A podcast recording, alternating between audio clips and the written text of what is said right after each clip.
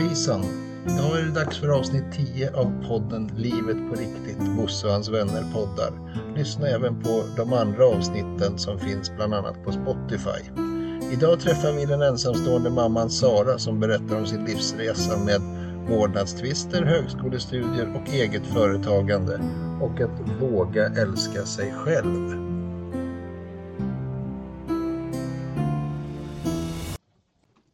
Hejsan Sara!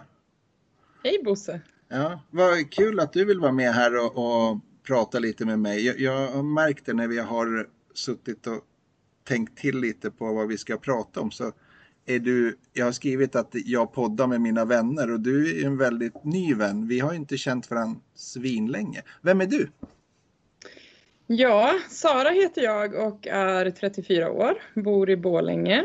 Um, jag lärde ju känna dig på en sån här personlig resa kan man säga. Mm. När vi utbildade oss till coacher. Yes. Yes. Svinkul vecka. Och, och, Det var en jättehärlig vecka. Ja, den var Ja. oväntad. Ascoolt var det tycker jag. Ja. Ja, Mm. det, där gjorde vi en varsin egen resa också. Ja, otroligt Mm. mycket. Och jag, där reser jag vidare fortfarande. Det gör du med ser jag, för jag följer ju dig på sociala medier. Vill, vill du berätta Precis. vem du är, liksom, förutom att vi, vi har träffat varandra på en, i en skog ute, utanför Surahammar? Ja, vad ska man säga då? Jag är ju en väldigt positiv, glad eh, tjej som tycker om livet. Jag tycker om att leva, tycker om att må bra och eh, jag tycker också om att hjälpa andra människor till att må bra. Det är spännande. Eh, ja, så det är mycket därför som jag har hamnat just inom hälsobranschen som jag jobbar inom också. Hur, hamnar du där? Och du liksom, kommer du från Borlänge? Hur växte du upp och så där? Hur, hur såg det ut då? Nej, jag kommer ju i grund och botten från Hedemora faktiskt. Ja. Så där växte jag upp och sen gick jag gymnasiet i Avesta. Mm. Och efter gymnasiet flyttade jag till Säter eh, och fick barn ganska tidigt där. Ehm, och eh, efter det så har jag flyttat eh, till Gustavs som också egentligen hör till Säters kommun. Då.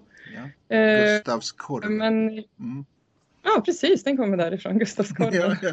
känner alla Min- till. Min gudfar sålde sådana. Ja. Ja, precis, du ser. Mm.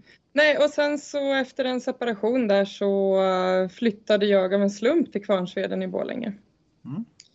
Eh, och ja, det var den enda lägenheten som gick att få tag i så då fick vi ta den, en liten tvåa som jag och tjejerna flyttade in i och hunden. Eh, och där bodde vi väl i ungefär tre månader innan vi insåg att vi trivdes så bra. Så då gick det jättefort att hitta ett nytt hus. Oj, Så från att vi bestämde oss för att flytta och bo kvar i Borlänge i Kvarnsveden, då tog det väl ungefär en vecka innan budgivningen var klar på huset. hopp, hoppsan, hoppsan. Ja. Det gick jätte, jättefort gjorde det. Ja. Men, men, det här med, med, med barn och, och, och så, de, de, du, de, du har några barn? Så. Precis, jag har två döttrar, en som är 12, en som är 14. Mm. Och min 14-åring hon har också en utvecklingsstörning. Mm. Eh, Men sen så har jag också en liten son som blir två i sommar. Ja, Mm. och eh, det funkar bra. Ja, det tycker jag. Mm. Är du Eh, ensamstående och så? Ensamstående, eh, tre barn, Mm. en hund och Ja, en katt. precis. Ja. Egenföretagare, Och egenföretagare. driftig som tusan. Ja, det Ja. kanske man kan säga. Ja, du verkar vara väldigt dynamisk. Så. Det, händer så, Mm. ja, det, det hände saker runt om dig den, korta dagarna vi träffade. Det var, det, var, det var snurr runt dig. Så du var väldigt ofta glad men också väldigt nära till att vara djup och underfundig tycker jag. Mm. Ja, men det stämmer nog ganska bra. Mm. Alltså jag har väldigt, väldigt lätt till, till skratt. Mm. Men också lätt till gråt. Alltså jag tror ju också på det här med att det finns egentligen inga så positiva känslor och inga negativa känslor. Utan jag tror ju där att balansen kommer in, att vi behöver ju både och. Balans är viktigt, det känner jag också. Balans Men det här med, med att du vill hjälpa andra då, det här och, och, och, och driva dig själv och andra och så, var, var kommer det ifrån? Du, du, du växte väl upp på något sätt? där i, på din, i Hedemora och Avesta. Och så vad, det här med hälsa och sånt tänk, hur kom det in? Eh, ja, det är väl egentligen någonting som jag haft med mig jämt, att man gärna vill liksom ta hand om folk och så, hjälpa människor. Jag utbildade mig först till undersköterska, mm. Eh, som jag jobbar med i 13 eller 14 år tror jag. Mm.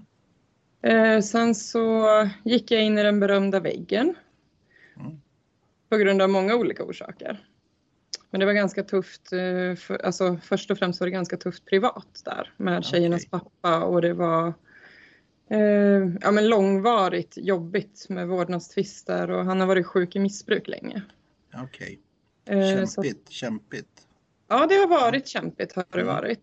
Eh, men han har inte varit med så mycket under Nej. barnens liv, eh, vilket är tråkigt såklart. Ja, såklart. Jag men, menar någonstans så hade ju ni någonting eftersom ni har skaffat barn kan man tänka sig då. Precis. Mm. Um, Ja, nej, det har ju varit tufft för alla såklart att han inte mm. har varit närvarande så eh, på flera olika vis. Mm. Men det var väl där i också att det var riktigt jobbigt här med vårdnadstvister. Det var mycket som hände runt omkring och då är det ganska lätt att man flyr till jobbet. Man tar ett extra skift här, ett extra skift där. Man behöver inte tänka så mycket.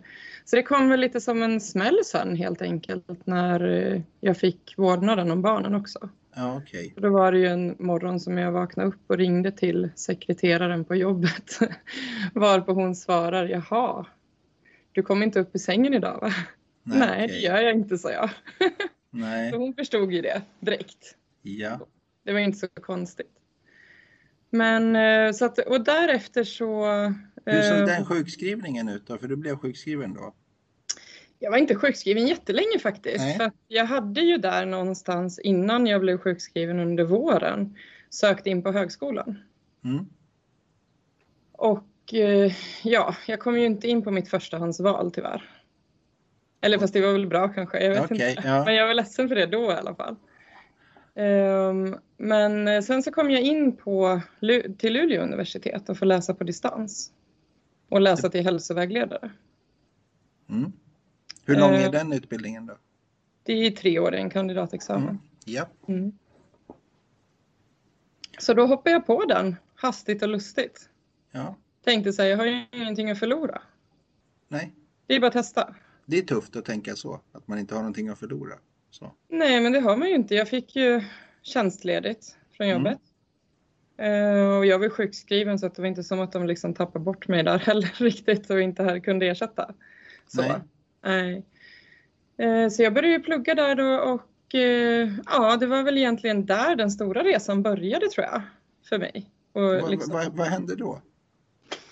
Man utvecklas ju väldigt, väldigt mycket när man pluggar eh, och speciellt när man läser om hälsa. Min utbildning är ju inriktad på helhetshälsan. Alltså mm. det är ju inte bara liksom, de flesta tänker kost och träning egentligen. Mm. Men det har ju mycket med annat att göra också, alltså socialt, mentalt. Alltså hälsa är ju så jätte, jättestort när du ser det ur helhetsperspektiv. Mm. Det är många aspekter som spelar in. Det. Relationer, det psy psykiskt, ja precis. Ja. Mm. Mm. Så att uh, varje kurs som vi läste egentligen så vart det väl en lite grann av en självrannsakan också, ungefär som den här kursen som du och jag träffades på. Mm. Ja. Men, men jag, jag, tänker på det, för jag, nu hoppar jag tillbaks här. Din mm. gymnasiegång där vad pluggade du då? Det var du undersköterska då du pluggade till där? Då läste jag till undersköterska. Ja, precis. Ja, och då, mm. precis. Och, och, innan det då, på, vad hade du för tankar innan du började på gymnasiet? Liksom så här, nu ska jag in i vården. Liksom. Var du, nej. Var du, nej, du var nej. inte sån omvårdnadsmänniska då? Ja, alltså det var väl mer det här att egentligen jag ville ha en utbildning så att jag kunde börja jobba direkt. För att jag okay. var inte så pluggsugen kan Nej. man säga. Okay. Nej. Hur, hur, hur var den 16-åriga Sara där då? Hon... Ja, det var ju ett typiskt eh, skilsmässobarn kan man väl säga egentligen. Okay. Hur är de? Eh, jag vet inte, men man spelar ju gärna ut den ena föräldern mot den andra. Så. Mm. Mm.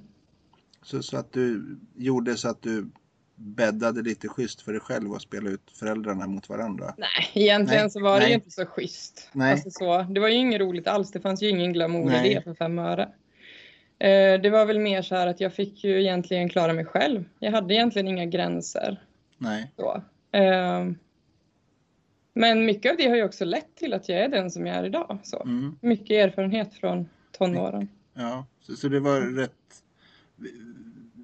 halvvilt då kan man läsa mellan raderna så. Ja men det var det. Mm. Ja, Så, så, det var mm. väl ingen period så som jag, man längtar tillbaks till eller skulle Nej. vilja uppleva igen. Så. Men Nej. det är klart att det är ju alltid en positiv erfarenhet så här i efterhand. Ja, den, den, precis. Du kan dra nytta av den idag, där du sitter idag.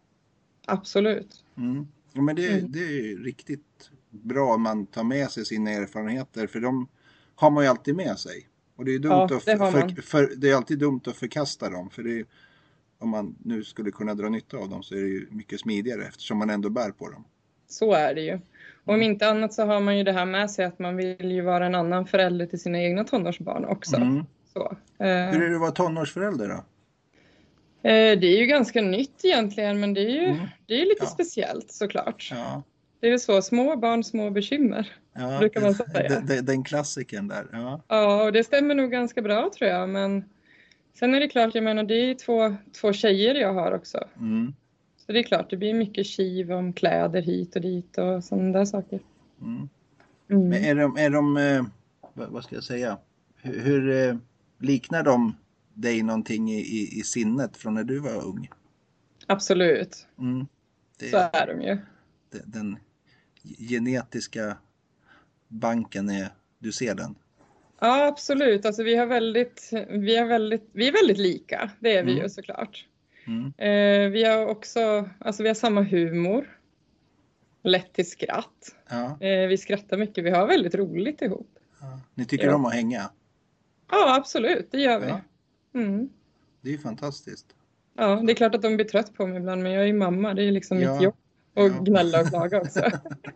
Ja. ja, Men, men du, du trivs med den här mammarollen hur som helst? absolut. Det är Ja. ju så, alltså, barnen är ju liksom, alltså man går igenom eld och lågor för sina barn. Det gör man ju. Ja, ja det känner jag Oavsett. igen. Ja. Mm. Så. Ja, men vad, vad, det, det låter, hur, hur tycker de det att ha en mamma som är egen företagare och vrider och vänder sig? Det, det kanske är vanligt när man bor i Kvarnsveden, vad vet jag? Nej, det vet jag inte, men Nej. Det är, väl- alltså, det är väl härligt att man kan vara en förebild också. Att allting Mm. inte behöver vara liksom enligt normen så, utan att man liksom följer sitt hjärta. Går sin egen väg.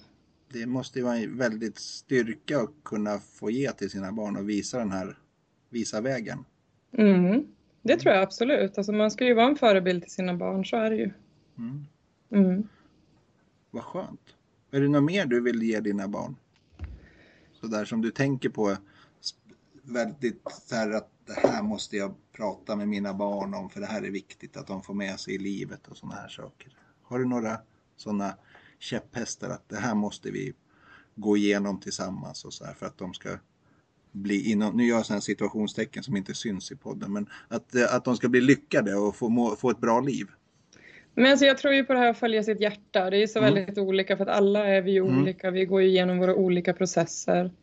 Eh, ofta går man ju igenom liknande processer fast väldigt olika tidpunkter i livet till exempel. Absolut. Men det är ju det att man följer sitt hjärta. Alltså magkänslan brukar, alltså det brukar bli bra när man följer sin magkänsla. Mm. Det Det är lite läskigt men det, jag, jag håller med dig. Det, det, Det kan vara ju- jätteläskigt men Ja. om man tänker så så att egentligen alla val du gör i livet ger ju konsekvenser. Ja, Och absolut. sen kan det bli positiva, alltså så här, eller negativa konsekvenser, men hur det än är så att, eh, ja, det ska ju vara värt det, tänker jag. Mm. Såklart. Mm. Hur mycket ska man kämpa för det här och, och följa sitt hjärta? Och Liksom, var, var, finns det någon gräns? Vad Det får det en svår- kosta liksom? Det var en svår fråga. Mm. Jag är sån. Eh, nej, men det är väl väldigt, väldigt olika såklart beroende på vad det handlar om. Ja, Ja. till exempel. Nej, men jag tänker att så långt det är möjligt, liksom, följ hjärtat, så, alltså, då mår man ju bra. Ja. Sen beror det ju på för att jag menar, eh, som vi pratade om det här med konsekvenser, alla, alla val du gör får ju konsekvenser. Mm. Där kan du ju välja ifall du vill liksom ha konsekvensen av att du följer ditt hjärta. Mm. Eller om du vill ha konsekvensen av att du inte följer ditt hjärta. Ja. Ja, vad blir konsekvensen? Ja. Och då ska man, konsekvenstänket ska man ha med sig. Det är väl bra att ha det lite grann i alla fall. Mm. Så. Ja, det tycker Så jag. när volley-uppstudslivet, den, den tycker du inte om så mycket om man bara kör utan att tänka så Nej, mycket? absolut inte så, utan jag är Nej. ju en sån som kör bara kör. Ja. ja. Ja, Så, ja, det så, det finns men- liksom en... Du tänker att det blir bra för att jag följer mitt hjärta? Det brukar bli det helt Mm. enkelt. Ja. Mm. När man följer sitt hjärta så blir det bra. Ja. Men det är klart Det- att man kan ju vara skiträdd också och följa sitt hjärta. ja. Va, vad säger omgivningen om, om dig, tror du? Eller vet du? Ingen aning. Alltså, de har säkert jättemycket att säga och tänka. Och... Ja. Tycka och Bryr, tro. bryr du dig? Nej, jag är inte särskilt brydd i det faktiskt. Nej. Nej, alltså för att eh, man kan aldrig vara alla till lags. Alltså då Nej. helt plötsligt om du ska vara folk till lags då följer du ju verkligen inte ditt hjärta. Nej, precis. Då följer Men du det- någon norm. Ja, väldig styrka liksom att kunna vara.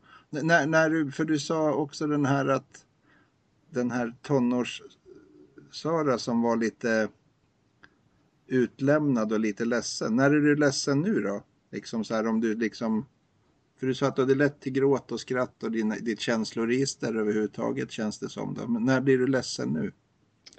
Vad är det som gör Eh. dig ledsen? Ja, alltså det är väl egentligen ofta som man kan bli ganska ledsen. Eh, ja, om man känner sig ensam kanske. Mm. blir man ledsen.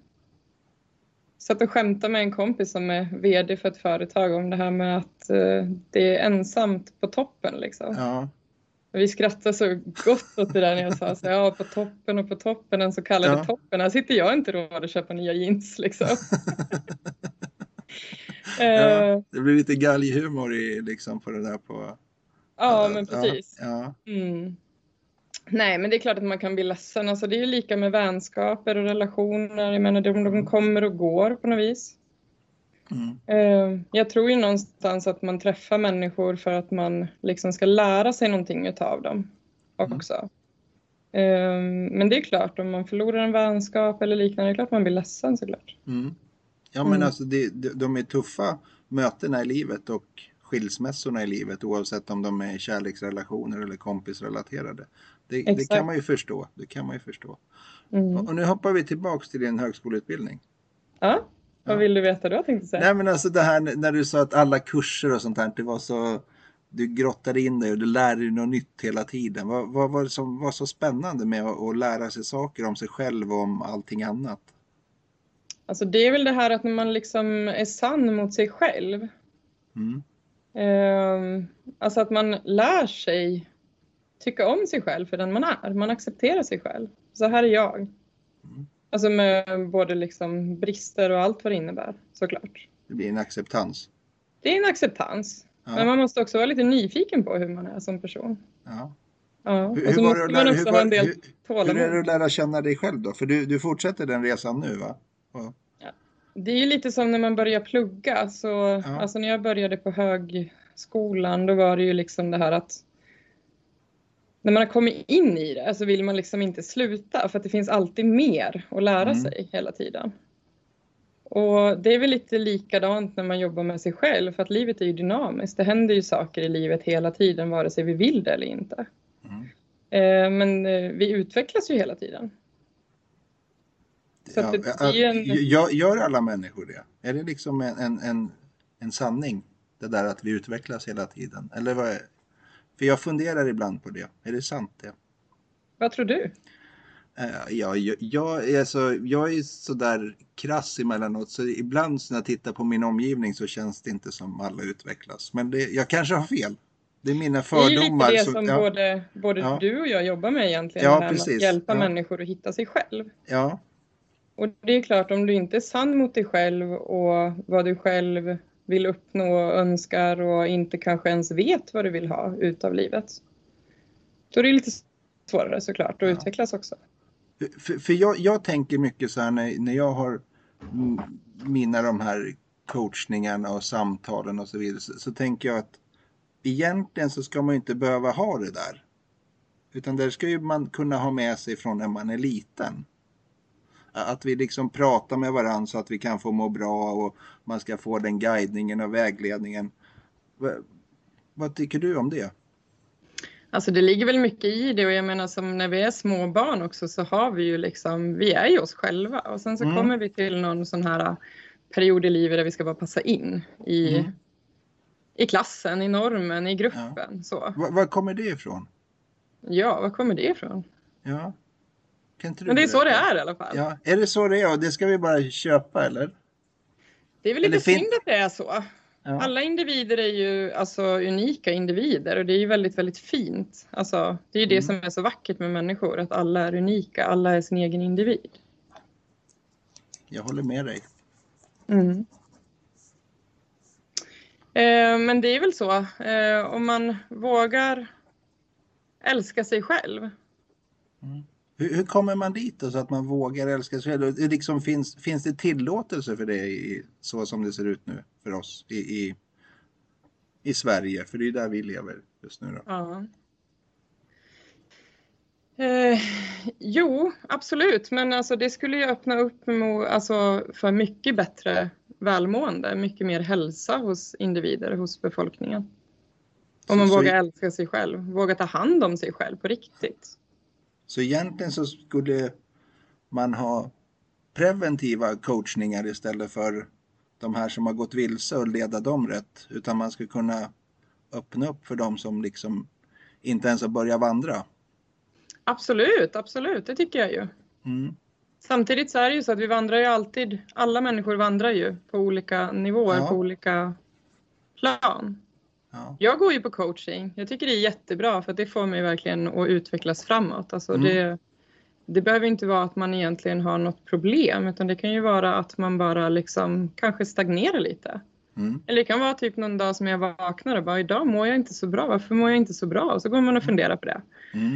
Eh, en liten stund och sen så ringer jag till min väninna och säger så nu får du coacha mig. Mm. Ja, och då tar det en timme så har jag kommit ja. fram till att men, jag måste göra någonting åt det här. Ja. ja och men, det är ju väldigt det, effektivt. Ver, verkligen, jag, jag håller med dig och, och, och det är ju där vi eh, men, men, folk är lite rädda för att se de där sakerna tror jag. Att det, det är som vi sa innan, det är läskigt att titta på sig själv och göra de här hjärtans valet när det liksom också tar emot och känns lite jobbigt. Mm. Många är ju jätterädda för att sätta sig och meditera.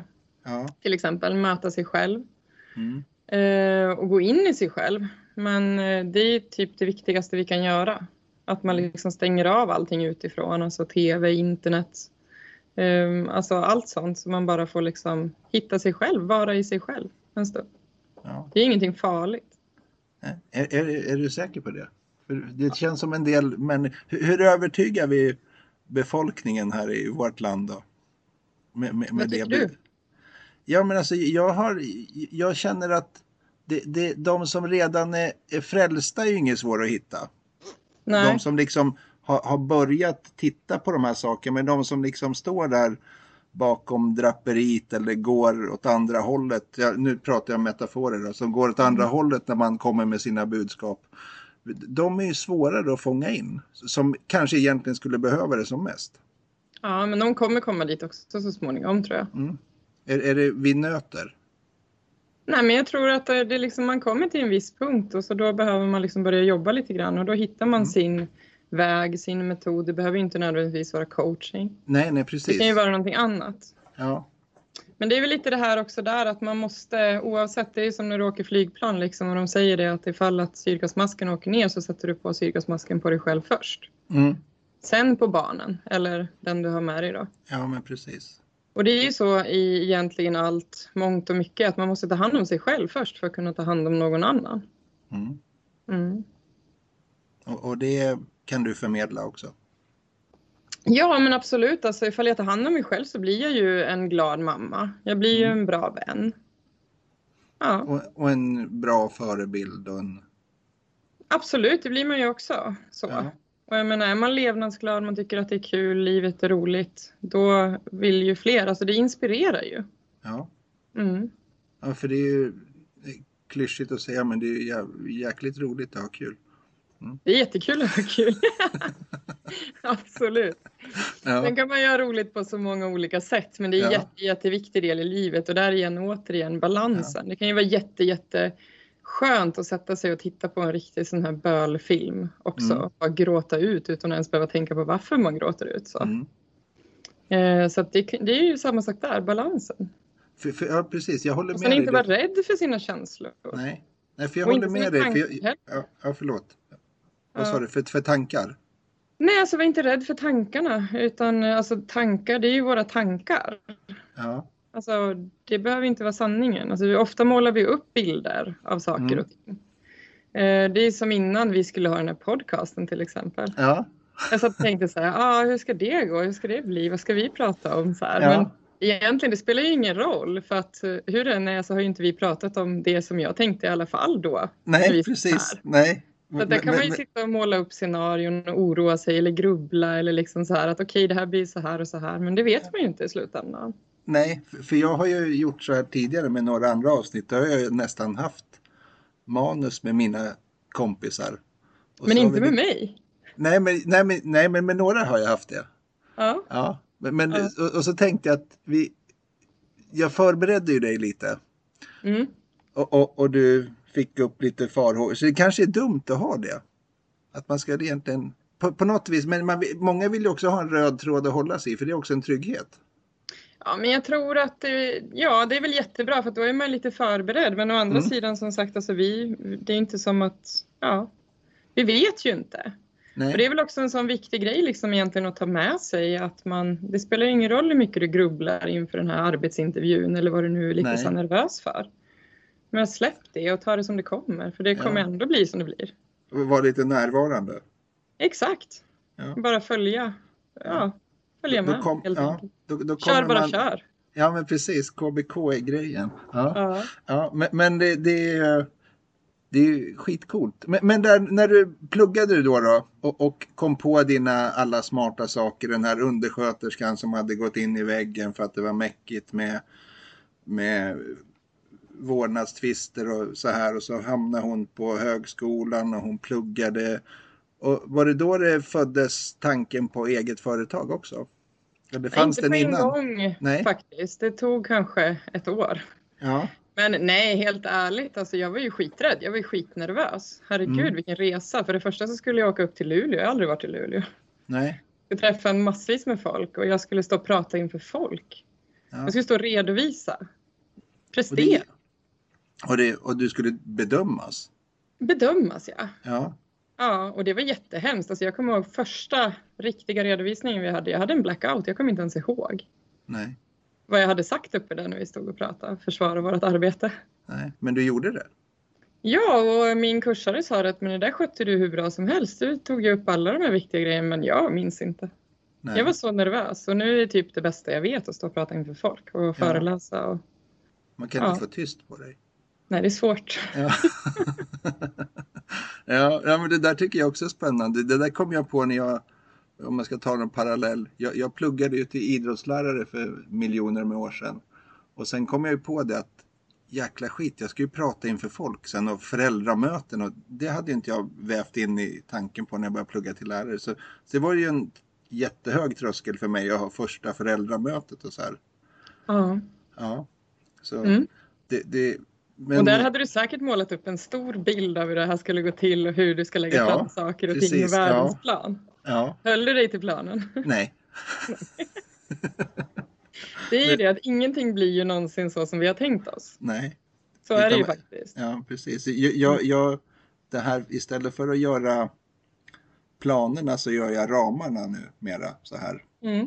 Så, så försöker jag hålla mig där och, och det, är, det är ganska härligt för då öppnar man ju också upp för, då blir man inte stressad av att det kommer fel frågor eller någonting sånt här heller i, Mm. i ett möte med andra människor. Mm. Det är väldigt bra. Jag jobbar också så på det sättet att man har sin ram mest Mm. för att inte missa någonting. Mm, Man kan bocka av så man får med allting som ska vara med. mm. Och att man får med det här tidsperspektivet. För det är väldigt lätt att stå och prata. Ja, men precis. Ja, ja, för tid är ju viktigt när man är...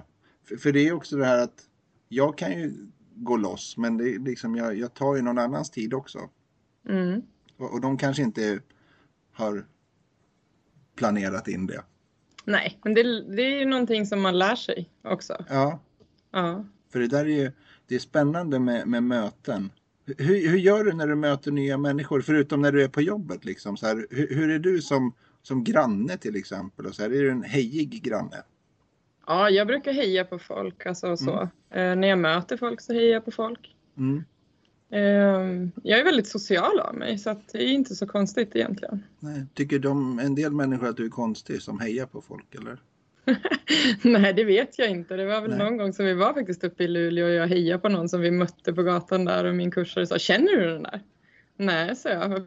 Varför hejar du då? Men han tittar ju så mycket liksom. Så jag bara hej. Ja, Det var ingen konstighet i den. Liksom. Nej, Så att det, är ju väl- klart att ja, alla reagerar ju olika så. Men Ja. för det mesta så brukar ju folk bli glada av ett hej. Det är ju Ja. liksom ett hej och ett leende. Det kan ju faktiskt göra någons dag. Verkligen, det Mm. upplever jag ständigt och jämt i, i, i skolans värld. Framförallt. Det kan jag här tänka med, mig. Ja, det här Mm. att bli, bli sedd och, och bekräftad någon Mm. gång åtminstone varje dag. För vi vet Mm. som sagt inte det här med vad vi släpar med oss i våra ryggsäckar och just den här dagen hur, hur man mår och så vidare. Mm. Så det är ju jättehärligt att du är hejig. Har du en hejmössa? Nej. Nej. Nej. Det körde ju Friends med för några år sedan, stiftelsen Friends. Då kunde man, Jaha. ja, så står Mm. ett hej liksom på. Ja. så för- om Då man liksom hejar alla. Ja men precis, för då, då inbjuder den till det. Ja. Ja, nej, jag tror att jag inte behöver den mössan. Nej, du, du, har, du har den ändå, den är osynlig. Ja, exakt. Ja. Ja. Men det här nu när du var livrädd för eh, det här med företag, det här det tog ett år efter. Vad, vad hade du för tankar när du var färdig med din utbildning då? Efter alla våndor med redovisningar och sånt här. Vad gjorde du när du var färdig? Eh, nej, men jag började ju starta upp med massagen helt enkelt. Eh, och det var ju också lite roligt för jag tänkte så här, massage, ska jag utbilda mig till massör? Du vet att stå och knåda. Jag orkar ju liksom knåda någons nacke i typ två minuter tänkte jag. Mhm. Det är ingenting som jag liksom hade fastnat för. Utan det var Nej. ju bara, gud vad jobbigt tänkte jag. Ska man köpa en bänk för att man ska utbilda sig till massör och liksom så här, kosta Ja. på de här grejerna. Men sen så fort jag var igång alltså, så tycker jag att det är jättekul. Det är som lite terapi så, Ja. för mig. Så att det är ju någonting som jag verkligen tycker är skitkul fortfarande. Jag jobbar jättegärna med massage. Ja. Men eh, ja, nej, så jag började ju med massagen men sen eh, där, precis i den vevan så flyttade jag ju också. Men då jag flyttat in i den här lilla lägenheten så att då hade jag inte så mycket möjlighet. Jag jobbade mot olika företag gjorde jag då, om man ser det. Mm. Eh, och sen köpte jag ju huset och då gjorde jag i ordning så jag kunde ta emot massagekunder i huset. Hur, hur kommer man det här som du sa att du jobbade mot företag, hur, hur kommer man in där? Och det krävs ju en, ett entreprenörskap som gör att man kommer in på olika ställen. Hur, hur, gjorde du det? det? Eh, ja, jag sålde ju in det liksom. Att det är Ja, hur, hur gör man? Hur gör man? Man pratar med rätt person. Okej, så, så, Ja. så, så ett kontaktnät är, är viktigt. Kontakter är ju jätte, jätteviktigt. Ja. Nu därför hade ska jag man min säga hej till folk. också genom ett företag så som jag har varit kvar och jobbat lite hos. Ja, Eh, sen ett annat företag är också en, ja, egentligen en bekant till mig som bara, åh, vi vill ha massage. Så. mm. Eh, men det är ju så, det är jätteviktigt med kontakter och det kan jag ju känna nu i så här corona och pandemi att man träffar inte folk. Det är på Nej. ett helt annat vis. Man, ja, det är inte det här naturliga liksom att man står och pratar med folk inne på eh, ja, någon shoppingcentra Nej. eller liknande. Du går inte på mässor. Nej. Nej, så det är väldigt begränsande på så vis. Ja. Är Ja. det liksom... Mycket Zoom jobbar jag över. Ja. Online. Mm. Både kurser och coaching. Mm. Mm. Och, och, och det, det gäller att anpassa sig efter rådande verklighet alltså. Ja, så är det ju. Mm. Men där den där massören då, som gick vidare. Eh, nej, men sen så var det ju faktiskt så att jag blev ju gravid. Mm. Mm. Massera för mycket. Nej, jag... Eh, eh, nej, men eh, jag blev gravid. Eh, mot alla odds kan man säga. Eh, det var absolut inte planerat någonstans. Men det är som det är. Det blev som det blev. Nu är man ju Mm. jätteglad, men det var ju en tuff period då. Ja, Jag levde inte ihop med pappan heller. Vi har aldrig levt ihop. nej. Det var väl liksom lite jobbigt där efter en separation och flytt och liksom det var väldigt mycket som hade hänt och jag kände som att gå och göra en abort är ju liksom uteslutet. Ja, okej. För måendet. Jag skulle Mm. inte fixa det. Jag skulle nog inte palla det tror jag. Nej. Eh, fast det vet man ju inte för jag gjorde det ju inte. Men eh, där och då var det liksom att nej, då följde jag mitt hjärta. Mm. Eh, och det vart ju hur bra som helst. Ja, härligt. Ja. Men, men då, då kom den där gravidmagen i, i, i vägen, eller den sköt upp någonting för dig då, eller? Absolut så är det ju. Ja. Ehm, Det var ju precis, han föddes ju bara några veckor efter att vi tog våran kandidatexamen. Mm. Eh, Så att hela sista terminen var ganska jobbig. Ja, På högskolan så var det ju. Vi höll på att skriva C-uppsats och min kursare han var, hade väldigt tålamod med mig. Ja okej.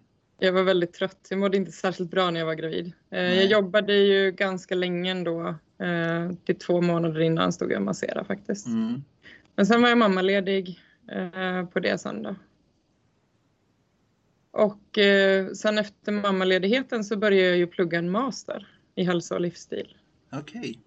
Ja, som jag, den var jätte, jätteviktig för mig då, när jag började plugga den. Varför då? Eh, för att det var någonting som jag verkligen, verkligen ville göra. Ja, det var hjärtat. Nej, men och sen också det här som jag sa det med att när man börjar plugga och man liksom grottar i information och man lär sig mer så vill man lära sig mer och mer och mer och mer. Ja. Det är liksom så här, det finns inget stopp egentligen Nej, för hur mycket man kan lära sig. Men man får ju inte så bra betalt när man pluggar. Nej det, det är ju det. Nej. Det är ju en nackdel. För jag, tycker, jag, ganska- jag, jag håller med dig. Det är asroligt att plugga och lära sig nya saker. Men det är ju det där att just själva pluggandet i sig är ju inte mat på bordet. Nej, hade jag fått lön för att plugga så hade jag ju fortsatt plugga. Ja. Ja. Men sen så vart det väl här hör nu... folk det nu? Så att, så att de kan ge. Nej, men jag tänkte att nu får folk lyssna på dig så att du vill ha lön och plugga. Exakt. eh, nej, men sen var det ju det. Vi var ju på vår den där kursen där jag träffade, lärde känna dig där i, Ja. november va? Ja, precis. Ja, det var nästan så att vi vinterbadade också. Fast Ja, det var det ju gjorde november. Ja, november badade vi. Ja, precis. Ja, novemberbadade gjorde vi. Ja. Eh, nej, men där insåg jag ju någonstans där efter den kursen också att det kanske inte var egentligen det som jag vill nu. Plugga. Nej. Nej, utan då har jag ju liksom kört igång med företaget. Jag hade skrivit kontrakt på en lokal och hyra. Mm. Eh, och sen så fort jag kom in i den här lokalen så känner jag ju liksom att mitt fokus ska ju inte ligga på plugg, det ska ju ligga på mitt jobb. Mm. Så då bestämde jag mig för att nu satsar jag på jobbet helt enkelt. Fantastiskt. Eller helt enkelt, det är inte så jävla enkelt. Nej, det är men alltså det- är tufft men samma där, man är ju skiträdd. Man kliver ju utanför sin comfort zone. Ja. Så är det ju. Men, men du är ju härlig på det sättet, med, inspirerande med att det här att det här vill jag göra och det här, lite det här att jag har det här behovet så då kör jag liksom. Ja, Mm. Men det är lite så, jag måste som någonstans lyssna på mig själv. Så länge jag lyssnar på mig själv, tar hand om mig själv och liksom följer mitt hjärta. Oavsett egentligen vad det handlar om, men alltså så långt det är möjligt så då mår man ju bra. Då faller bitarna på plats. Ja, de gör ju Ofta- det. Ja. Om man inte lyssnar till sig själv och man går runt och lever i någonting som man kanske inte vill leva i, man går runt på ett jobb där man mår dåligt och så här, man stressar kanske mycket och alltså då blir man ju sjuk till slut. Med självförnekelse. Ja, jag vart ju sjuk. Eller jag fick ju eh, endometrios blev jag ju diagnostiserad med. Mm. Och då sa ju läkarna till mig så här att du får helt enkelt lära dig att leva med eh, starka morfindoser. Alltså Mm. starkt medicinerad och att jag får acceptera att mitt liv är liksom Ja, att det är så. Jag klarar Ja. inte att göra många saker. Nej. Helt Ja. enkelt. Och där är du nu, eller? Nej, Nej. jag sitter Nej, ju men- här. Ja, jag menar det. Eh, nej, jag... ehm, ja, vad gjorde jag då? Eh, jag satsade ju på mig själv egentligen. Det är klart Mm. att jag hade ju väldigt svårt att acceptera det. Mm. Men jag hade ju också väldigt mycket psykiskt då. Det var väldigt mycket. Det var ju också det här alltså efter det som jag eh, gick in i väggen och den biten liksom. Mm. Man, ja. eh, nej, men i dagsläget så jag äter Alvedon en dag per månad. Ja. Ja, det är det som jag behöver. Annars så se till att röra på mig, träna, äta bra, jätteviktigt. Ja. Jag vet ju också perioder när jag har jobbat, varit tillbaka inom vården och jobbat till exempel och pluggat och liksom lagt mig själv på en för hög nivå. Mm. Eh, jag är ju lite så, jag kör ju 180 för det mesta. Ja. Men det måste som vara verkligen meningsfullt för mig, det som jag gör och då funkar det jättebra. Ja. Men det, det vet jag, jag har ju erfarenhet av det, att man jobbar mycket, man, eh, sen kanske man går hem, pluggar mycket på det eller att man gör någonting annat som är eh, energikrävande. Ja. Det är ju jättelätt att man bara, nej jag skippar den där träningen idag. Ja. Eller idag köper vi hämtmat för att jag orkar inte laga mat. Det är ju väldigt, Nej. väldigt enkelt att man tar de här vägarna och då Det mår man ju inte bra. Nej. Nej, men det, det, för då har man ju lärt sig hur, det man mår bra av och det kanske inte är den lättaste vägen alla gånger, men det är den man vet att där är det stabilt. Mm. Mm. Ja, men så är det ju. Så alltså träna, äta bra, återhämtning. Alltså jätteviktigt för att man ska få en bra ork och energi. Ja. Hur, hur kommer man till det där? Det blir som ett litet mantra det här. Att man, det här med träna och ta hand om sig själv. Och, vet du också när du, när du säger att du har jobbat för mycket igen och börjat plugga för mycket igen att nu är det lite över gränsen här. Kan du, ser du det på dig själv? Absolut. Ja. Jo, alltså jag Mm. har ju så. Alltså jag kan ju köra 180 och det kan jag göra ganska länge. Mm. Men sen så kommer jag ju också till det här att idag är jag helt slut. Alltså då, Mm. ja, då avbokar jag det som jag har för dagen om det inte Mm. är något jätte, jättelivsviktigt så. Ja. Avbokar jag det för dagen och ibland så räcker det med att jag tar en eller två dagar och bara liksom trappar ner och chillar och har det Ja. gott. Eh, Liksom verkligen ta hand om mig själv. Och det är en himla lyx att du äger din egen tid där då. Ja, absolut. Eller det är det. lyx, lyx, du har sett till att du har så. Jo, men så är det ju. Du Eh, har ju men du har gott bäddat för det. Ja. Ja, men det är på gott och ont också. Ibland så kan det ju ta lite längre tid. Det är inte alltid, även om man är utbildad som stresscoach och har jättemycket Mm. utbildning i stress. Jag menar, man är ju bara människa ändå. ja, men precis. Eh, ja, man kör och sen när man inser att oj, nu börjar det bli lite mycket. Mm. Och kan man dra då i handbromsen direkt och faktiskt göra någonting så kan man ju ganska snabbt komma tillbaka till sig själv också. Mm. Men det är ju det att man måste ju vara uppmärksam, man måste ju känna sig själv då också. Mm. Och Mm. är det är jobbigt att känna sig själv? Ibland är det ju det. Ja. Ja. Den Och sen är jag så här, jaha, då var det dags igen. Liksom. Ja. Men, men de här, den, den, de jobbiga bitarna av Sara, hur, hur är de då liksom att lära känna? Liksom, vad, vad är, är det någonting som du vill berätta om som du jobbar lite mer extra med nu som du tänker att det här behöver jag ändra kanske lite på eller någonting sånt här? Eller så. Har du några Ja, förändrings... men alltså alla har vi ju saker vi behöver ändra lite grann på. Ja. Jag är ju lite så här, jag har ju ingen diagnos på det, men jag skulle ju tro att jag har någon slags ADHD eller liknande. Mm, Och det är väl mycket det som gör att jag har mitt driv. Det är ju ingenting som jag går runt och mår dåligt över. nej. Så. Men eh, det är klart att det finns ju positiva och negativa sidor av allt. Ja. Mm. Och, och då gäller det att kunna lära sig att leva med de bitarna. Ja, att man tar hand om dem på rätt sätt eller vad man ska säga. Ja. Ja. Men alla är- är vi ju så unika ja. på olika sätt och vis. Och, och då får man vara unik. Jag tänkte hoppa tillbaks den här den läkaren som sa att du skulle behöva äta morfinpreparat för att kunna leva i princip. Mm. Va, va, vad säger vi till en, en sån läkarkår? Liksom det här med well-being och, och ta hand om sig själv och träning och hälsa. Är det för lätt att skriva ut medicin?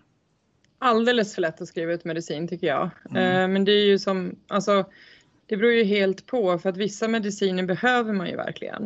Eh, Mm. Och sen finns det ju väldigt mycket mediciner som vi skulle klara oss väldigt bra utan också. Mm.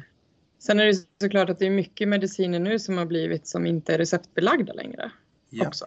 Dessutom, så att det är väldigt lätt att stoppa i sig en Alvedon för att man har ont i huvudet när man har suttit framför datorn i kanske 12 timmar en dag. Så kan man sitta Mm. två timmar till. Så. Istället för att man liksom, okej, nej men nu behöver jag faktiskt lite återhämtning. Nu behöver jag ta hand om mig själv. Kanske behöver en, ja, lite variation, ut och röra på sig. Ja. Mm. Så, Ta så pauser och så vidare. hur, hur- hur accepterat är det liksom ute i arbetslivet tror du det här med att nej men, jag, jag behöver ha paus var 20 minut och sträcka på mig och gå ut. Finns det acceptans hos arbetsgivarna tror du eller kan man, är, vi på väg dit? Jag tror det absolut, både ja och nej. Men mm. samtidigt man kan alltid se till att få sig en paus. Alltså, jag mm. märkte ju det när jag började plugga där eh, mm. och läste på distans. Så, från att ha jobbat inom vården och gått ungefär en mil om dagen ja. till att sitta framför en dator. Ja. Eh, och då var det ju så här att jag var kaffesugen hela tiden. Så jag gick okay. och gjorde mig en kopp kaffe, kom tillbaka och satt mig vid datorn. Kaffet blev kallt och sen bara, mm, jag är kaffesugen. Okay. Och så insåg jag ju till slut att det var inte det där kaffet jag ville ha, jag ville ju ha pausen. Ja. Så någonstans har vi det där inbyggt att man behöver liksom röra på sig och göra någonting annat, bryta det man håller på med. Ja. Plus att det är väldigt, väldigt viktigt att göra det för att du blir mycket mer produktiv ifall du kan lära dig att ta pauser och vara i nuet. Mm.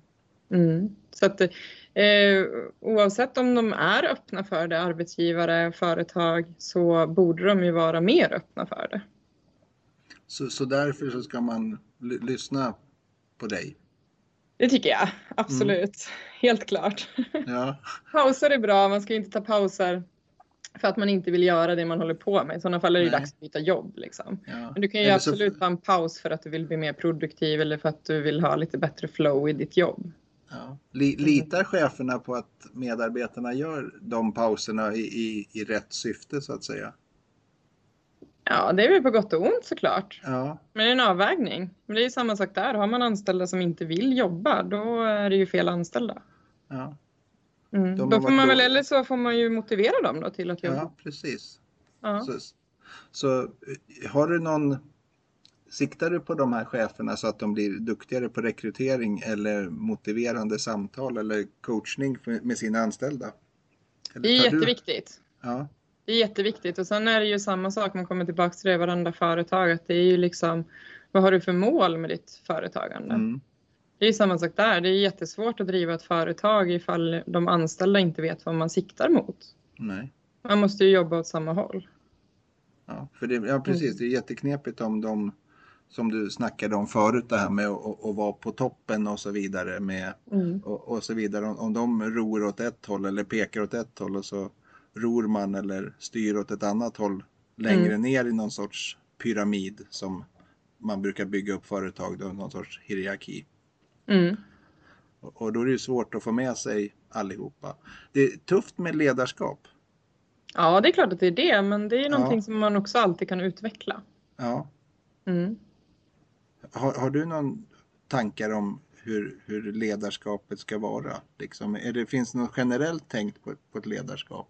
Så jag tänker så att alla människor är olika. Alla ledare är olika. Alla leder mm. vi på olika sätt. Så det är samma sak där egentligen. Man får gå in på hur behöver du jobba för att du ska kunna leda på ditt sätt? Ja. Mm. Ska man acceptera ledare också när man är i en grupp? Eller de här, när man har de här formella och eh, kontra de här informella ledarna i en grupp. Vad, mm. liksom, vad, vad säger det om ett sammanhang? Vem som styr egentligen? Du har ju alltid konstellationer i en grupp. Ja. Oavsett vad du jobbar med så blir det konstellationer i en grupp. Mm. Och det är ju någonting som driver gruppen framåt. Mm. Det är klart att det kan ju bli en hel del konflikter och sådana saker men det är också någonting när man löser dem så har man kommit ännu längre framåt i gruppen. Men, men, tror du alla är, är med? För just det där som du pratade om i början, vi är på olika olika långt på våra livsresor. Mm. Om man liksom har kommit där att jag är så konstruktiv och jag vill lösa de här konflikterna medan någon annan är liksom, men jag tänker vara förbannad ett tag och sur och grinig liksom. är det då den här dynamiska ledaren kommer in och tar det där då eller? Jo, men det tror jag. Det finns alltid någon som vill ta hand om det där också och reda ja. ut det i en grupp. Det beror ju på såklart vad gruppen jobbar med och vad, liksom, hur gruppen har kommit ihop sig. Men jag tror ju också att det finns ju alltid olika mycket intresse hos alla deltagare i en grupp mm. kring just den här grejen som man jobbar med. Fin, finns det acceptans för det, att vi liksom brinner olika mycket för olika saker? Det, det, för det tycker jag är spännande, för jag går ju igång på en del saker och då tycker jag liksom men vad fan, fattar inte du att det här är skitkul och jätteintressant? Och så är inte folk lika begeistrade som jag är. Och då tycker du att det är jobbigt att acceptera att de inte är lika intresserade? Ja, precis. Ja, då vill jag nästan övertala dem till, för jag tycker nästan att de tycker fel. Ja, jag förstår. Jag, Och, och, och förstår. det, jag vet ju att de inte gör det, men det är liksom just det där att hur kan man inte tycka det här är spännande och intressant? Nej, men jag tänker så här att det är ju liksom alla har vi våra egna intressen helt Jo, enkelt. jo, men jag det är menar, tänk sant, ifall ja. du hade samma intressen som alla andra. Hur tråkigt hade det Ja, varit? det var det ja, astråkigt. Ja, men jag håller med dig. Men, men just där i stunden när, man- när jag är liksom eld och lågor, då, jag vet ju det liksom Mm. intellektuellt, men, men det är liksom den Men acceptansen. det är ju det också, Ja. att man dras ju mycket till, eller jag gör det i alla fall, till människor som inspirerar. Mm, Om du ska öppna företag, då kommer ju du att dras till folk som tycker det är kul att ha företag. Då mm. får du inspiration, du får ju liksom en så här en skjuts. Ja, man går ju inte till den som har kraschat tre företag. Mm, det kan man ju göra för att Ja. det fjärde kanske blomstrar. Ja, men om man Men det är liksom... samma sak där, det är ett processande. Ja, Men, det är eh, spännande. Ja, det är ju liksom, Du, Mm. du tar lärdom i, i alla möten. jag tror det. Ja, Det är kul om man gör det, eller hur? ja. Skri, skriver du på någon bok? Eh, jag har ju börjat skriva på en bok faktiskt. Ja, Visste du det? Har jag sagt det? nej, nej jag vet Nej. inte om du sa det, men jag känner att du, du har material för det. Ja, nej, det var ju faktiskt så här att det var någon som hette Bosse Konrad. Ja, De sa så här, du borde skriva en bok. ja, Och jag började skriva lite grann på en bok faktiskt. ja, Men jag har inte liksom tiden och engagemanget där riktigt. Nej, Nu håller jag ju på och satsar i företaget tillsammans med ett annat företag på utbildningar. Så vi kommer ju utbilda och certifiera stresscoacher bland annat.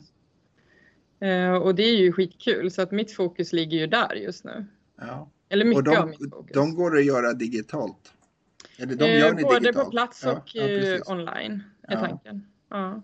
För, för då kan man ju liksom, för, för just de lyssnarna som jag har här, de bor ju rätt mycket i Mälardalen, men det är ju liksom bara ett knapptryck bort. Mm, absolut, och det är ju så Mm. härligt, alltså, om man nu får säga så, med Corona, att vi faktiskt har öppnat en digital värld på ett annat sätt. Mm. Jo men absolut. Ja. Och, och det är därför jag kom på det här med att jag ville podda, för att jag fick vara med i tv och radio lite grann och tyckte det var jättespännande och roligt att sitta Mm. så här och prata. Och, och just förutsättningslöst. För det, jag sa till dig innan där att de här samtalen, eller man sa det nu under inspelningen, skitsamma. Men, men just Mm. där, de här förutsättningslösa samtalen och, och liksom att man pratar på riktigt med varandra. ja, Och, och, det är härligt. Ja, men jag tycker det är asroligt och, och, och det liksom behöver inte leda någonstans. Mm. Alltså, utan, ja men vi, vi- jag mår bra utav det här och, och då tycker jag att då, då räcker det för mig. Och sen så tycker Mm. jag det är svinkul att så många utav de här runt omkring mig tackar ja till att vilja vara med. Ja, det är roligt, verkligen. För det finns en kittling att prata om sig själv också. Ja, jo men det är klart, så är det ju. Ja, Mm. Men det är ju på gott och ont, det är klart, det kan vara åt båda hållen. ja, Det är en sak man står och pratar inför en grupp, man vet ju vilka man pratar inför. mm, Eh, eller att man pratar med en vän, alltså som Mm. jag pratar med dig. Men nu pratar Ja. jag ju inte bara med en vän, utan det är ju många som lyssnar på vad jag säger nu. Ja, ja men vi får hoppas Ja. att det är många. Eller ja, det vet man ju inte, men det, förmodligen så är det ju fler än du som kommer lyssna. Ja, men precis. Ja, men jag har ju Ja. börjat fått en liten lyssnarskara. Det har spridit så det är lite roligt. Det är kul, absolut. Ja, nej, men det är också en tuff grej att gå ut och starta en podd bara sådär. Ja, och, och jag som sagt, jag har sagt det till många. Mi, tekniken och, och jag är inte bästa vänner just nu. Men jag har sagt någonstans avsnitt 37, då kommer jag kunna göra skitschyssta inspelningar. Så. Mm. Jag borde ha varit med i avsnitt 37 då. Men det här är eh, eh, innehållsmässigt så är de ju väldigt grymma mina inspelningar tycker jag just nu med mina intressanta kompisar. Mm, roligt. Mm. Jag Mm. har sån spännvidd på dem och jag tycker jag ska försöka ha dem fortsätta med det. Det är spännande. Det, det här med dina barn då, vad gör di- dina barn och du? När ni liksom, när du är, när mamma kommer hem från jobbet och de kommer hem från skolan och så här. Och... Du pratade om den här utvecklingsstörningen eller hur, hur benämner ni det överhuvudtaget? Nej, alltså hon har en utvecklingsstörning. Det har varit en lindrig utvecklingsstörning och nu är det en måttlig utvecklingsstörning. Ja, med att hon har blivit äldre och man ser ju det Jaha. jämfört med andra barn. Då. Ja, Men eh, jag tror att jag är ganska lika ändå. Det, är inte, alltså det här med att särbehandla, det blir inget bättre av det. nej. Hur den är så, alltså alla mina tre barn, nu är ju minstingen, han liksom glider lite på ett bananskal där med två stora systrar också som Han är lite bortskämd. han är bortskämd ja. Ja. ja. Ja. Men, nej men det är ju så, alltså mitt jobb som mamma det är ju att uppfostra dem alltså för att de ska klara sig bra i livet helt Mm. enkelt. Och det vet ju alla föräldrar att det är inte det enklaste. Nej. Men det gör man ju så gott man kan efter, alltså efter förmåga. Mm. Ehm, Men vi har ju väldigt roligt ihop också. Eh, Ibland är de med mig ut och springer. Mm. Eh, Vi brukar titta på serier ihop. Ja. Ehm, Ja, men alltså vi, vad ska man säga, alltså vi har väldigt högt i tak. Alltså vi är väldigt liksom öppna med varandra. Det är skönt, jätteskönt är det. Men Ja. sen är ju jag själv också, jag har ju ingen sambo. Nej, Det blir ju på ett annat vis, det jag. blir in- intensivt. Ja, så är det. Jag är ju själv med barnen. Minstingen är ju hos sin pappa. Eh, inte halva tiden, men eh, en del tid. Men bitvis, ja. Ja, Även om då- du inte har levt ihop med den pappa, men där finns det en bra relation. Det finns en bra relation Mm. eh, och det fungerar jättebra. Mm. Jag brukar säga vi har ju liksom inte den här, eh, vi har inte problematiken i att vi behöver vara osams för att vi liksom har levt ihop och sådana Nej. saker. Ni hoppar över det. Ja. Ja. Eh, och det gör man ju så gott det går också. ja, precis. Samma sak där. Men det har väl blivit lite lättare att liksom, eller vad man ska säga jämfört med när tjejerna var små, att då var det ju skitjobbigt att lämna dem till pappa. Det fanns Mm. ju många orsaker till det, men det var jättejobbigt. Jag vet att jag mådde så fruktansvärt dåligt. För det första separationen där så kändes det ju som ett stort misslyckande. Mm. Det var ju inte alls något liksom så här, jaha, det har man failat. Så Ja, tänkte ja, men precis. För det hade du ju målat upp att det här ska man ju vara tillsammans och så här. Så. Jo, men i många förhållanden så är det ju som man stannar kvar för barnens skull. Mm. Men sen är ju frågan alltså, vad är det verkligen för barnens skull? Eller är det någonting man skyller på? Alltså, barnen mår ju bra när du mår bra. Som förälder. Absolut. Absolut. Och mår man inte bra i ett förhållande så då mår ju barnen inte bra i det förhållandet heller såklart. Nej. Alltså, ja. Så De det ska där- ju spegla föräldrarna och allting. Mm. Men, Mm. men den här, är du någon sorts eh, idrottsmorsa och så här? Nej, det ska Nej. jag väl inte säga. Jag brukar ju köra med dem. De får följa. Jag håller ju på med runstreak så jag springer ju. Mm. Och det är någonting som jag trivs jättebra med. Ja. Det tar ner mig på jorden lite grann. Det är lite stresshantering. Det är lite så här. Ja. Det kan vara skitjobbigt att ta sig ut. Jag ska ju ut varje dag och springa. ja, men precis. Du Men- väl dina... De här tuffaste passen, typ som när man har väldigt, väldigt ont av typ mensvärk eller något sånt där, man ändå tar sig ut och så här, det är ju de passen som är bäst alltid. Ja, Ja. det, det blir en seger. Ja, och det där är ju någonting som också barnen ser. Det är klart liksom, usch så ont jag har, nu ska jag ut och springa. Mm. Ja, men jag menar det- det visar ju också på att det faktiskt går, att man faktiskt kan så. De ser ju också att jag mår ju bra när jag har varit ute och sprungit. Mm. Det är klart att det inspirerar ju. Ja, men det är härligt. Det är Mm. härligt. Sen brukar jag tjata på dem ibland och följa med ut. Ja. Ja, och ibland så tvingar jag med dem ut. Vare sig de sitter på en cykel eller Ja, precis. Eller, Ja. ja. Men då anpassar man ju såklart. Ja. Hur, hur- hur är det då att ha sådana där eh, barn i, i den åldern med, med kompisar och så här nu när det är corona? För jag har ju, mina barn är ju utflugna allihopa så jag har ju inte riktigt koll på det här med kompistänket. Hur, hur gör man i föräldragänget med, ja, men med tonåringar och tolvåringar och så här? Och, Jag ser det ju mycket som att jag menar, de umgås ju med oftast med, eller oftast, eh, så är det ju. Det är ju. Mina barn har ju vänner också på andra orter faktiskt. mm, I och med att vi har flyttat och så. Så att Ja. ibland så vill ju de umgås också. Men jag tänker liksom att de måste ju få leva. Det är ju lika Ja. med oss egentligen. Vi måste ju få leva. ja, Eh, det är ju nog det värsta tror jag med corona. Att många sitter liksom hemma. Man vågar inte gå ut. Man vågar inte göra saker. Man vågar inte gå till gymmet. De sa ju senast på nyheterna i morse liksom det här med att tredje största risken liksom till det här med att man blir riktigt dålig i corona är ju fysisk inaktivitet. ja, Så att eh, det är ju jätte, jätteviktigt att man fortsätter leva, att man fortsätter röra på sig fortsätter göra saker. mm, Och det är ingenting som hindrar ungarna från att vara utomhus. nej.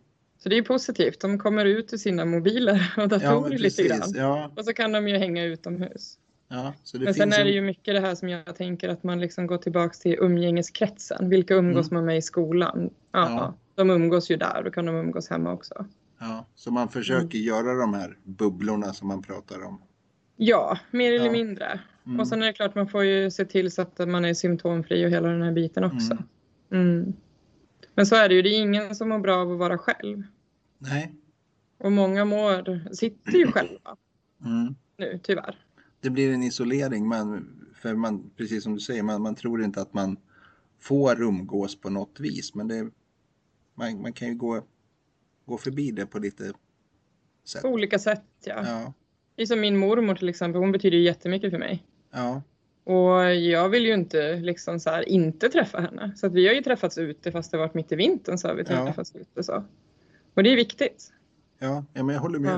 dig. För jag har ju umgått så med min svärmor och svärfar och min mamma, så har vi liksom haft utefika och sådana här saker och Mm. hängt en del. Men nu är de de här som har fått två sprutor och så vidare. Både svärmor, svärfar och min mamma. Så, så att, eh, men vad tror du om det då? Är man safe då? Kommer jag på en fråga på uppstuds här nu. Bara. Du väntar länge på det svaret, eller hur? Tyvärr, jag kan inte svara på det. Nej, okej. Vi får ringa Tegnell tror jag. Ja, precis. Nej, men hur tänker vi kring det där vi, i generellt med att, ja men, jaha, nu har jag fått två sprutor. Ska de liksom ha någon sån här klisterlapp? I pannan så får Ja. de helt plötsligt gå till simhallen som har varit Ja. stängd så länge. Nej, Ja, det känns lite precis. orättvist faktiskt. Mm. Men, men för jag Eh, menar, för just de här, eh, man ska ju ha ett eh, covidpass med sig för att kunna resa i andra länder. och jag tänker väl egentligen, alltså så här, enligt min åsikt, Ja, eh, så tycker jag att oavsett om du är vaccinerad eller inte så måste man ju ta hänsyn till att inte föra smittan vidare. mm. Det är lite komplext, eller hur? det blir jättekomplext. Ja. Så, så, Och sen är ju Sverige har ju varit så hela tiden att vi är liksom mycket eget ansvar. ja. Ja. Är vi bra på det då? Det är svårt att säga egentligen. Det är på gott och ont sig. Ja, Men det är ju skönt att vi inte har stängt ner allting. ja. eller?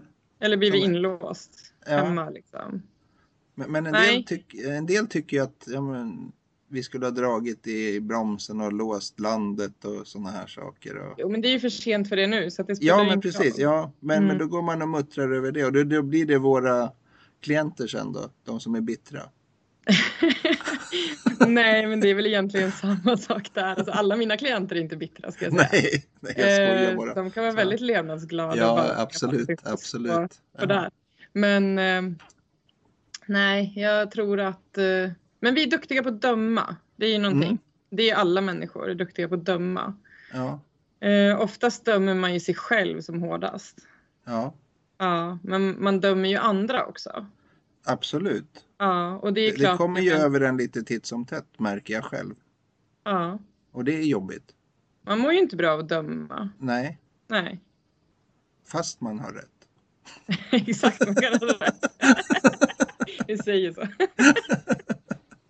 Nej, men det är klart, jag menar finns det restriktioner man ska hålla sig till och sen så är det någon som inte håller sig till dem. Det är klart att man kan bli sur och grinig för att den där inte alltså förhåller sig till Mm. reglerna eller riktlinjerna så. Mm. Men sen är det väl väldigt bra riktlinjer tycker jag som man har. Lika när jag jobbar, jag menar eh, med massage, det är ju väldigt mycket tvätt ändå. Mm. Liksom. Man spritar ju bänken ändå mellan varje. Ja, Nu är det ju inte bara bänken man spritar utan det är ju liksom handtag, det är ytor, det är liksom ja, ja, vädrar, på med Mm. ventilationen. Ja. väldigt mycket sånt. Och, och det som jag har märkt nu som vi pratade om senast, eh, ja, häromdagen tror jag, eller om det var idag. Strunt Mm. samma, det här med att peppar, peppar, ta i trä och allt sånt här. Det har varit väldigt lite magsjuka det sista året. ja. Mm. Men jag tror då- att det kommer kanske, om man nu är så himla noggrann med hygienen och spritar och Ja. tvättar händerna och allting så att i det långa loppet så leder ju det till att vi blir mycket känsligare mot bakterier. Ja, så, precis. Det, det blir bara ett, ett mellanled här nu, sen kommer vi bli skitsjuka. Ligger alla i magsjuka? Ja, eller Nej, bara, ja, nej. Ja. Så, så kommer vi bli överhopade av, av basilusker sen då, eller? Ingen aning. Hur Nej. ska man veta egentligen? Nej, det kan man inte veta. Och Det sen är det ju så med de här virusen för de muterar ju. Det blir ju ett nytt virus och så blir det Ja. ett nytt virus. Det kanske inte blir lika allvarligt i slutändan men ehm, ja, Ja. de utvecklas ju också. De gör ju virusen. det också. Ja. Mm. de blir också, de är också dynamiska. Ja, så är det ju. Men du, va, Mm. vad heter ditt företag? Hälsomotiv Sara Skog AB. Ja, Mm. det, det, och, och det kan man slå upp på nätet och sådär, eller hur? Ja, hälsomotiv.se så Ja, hittar ni. Mm. då kan man lära känna dig. Det gör, gör jag reklam för dig här. Ja, det är jättetrevligt tycker jag. Ja, Absolut, där kan man ja. lära känna mig. Man kan lära känna mina tjänster Ja, eh, och lite om företaget. Och är det någonting man funderar på som man inte hittar där så får man alltid jättegärna höra av sig. mm. Mm. För jag tänkte vi skulle runda av lite här med, med bland annat den lilla pitchen och sen att du får något sånt här ord på vägen. Vad vill du ge lyssnarna? Ehm, ja, jag vet inte. Det är ju så här, alltså det är klart, det kostar ju att hitta sig själv. Så är det ju på ett eller annat sätt.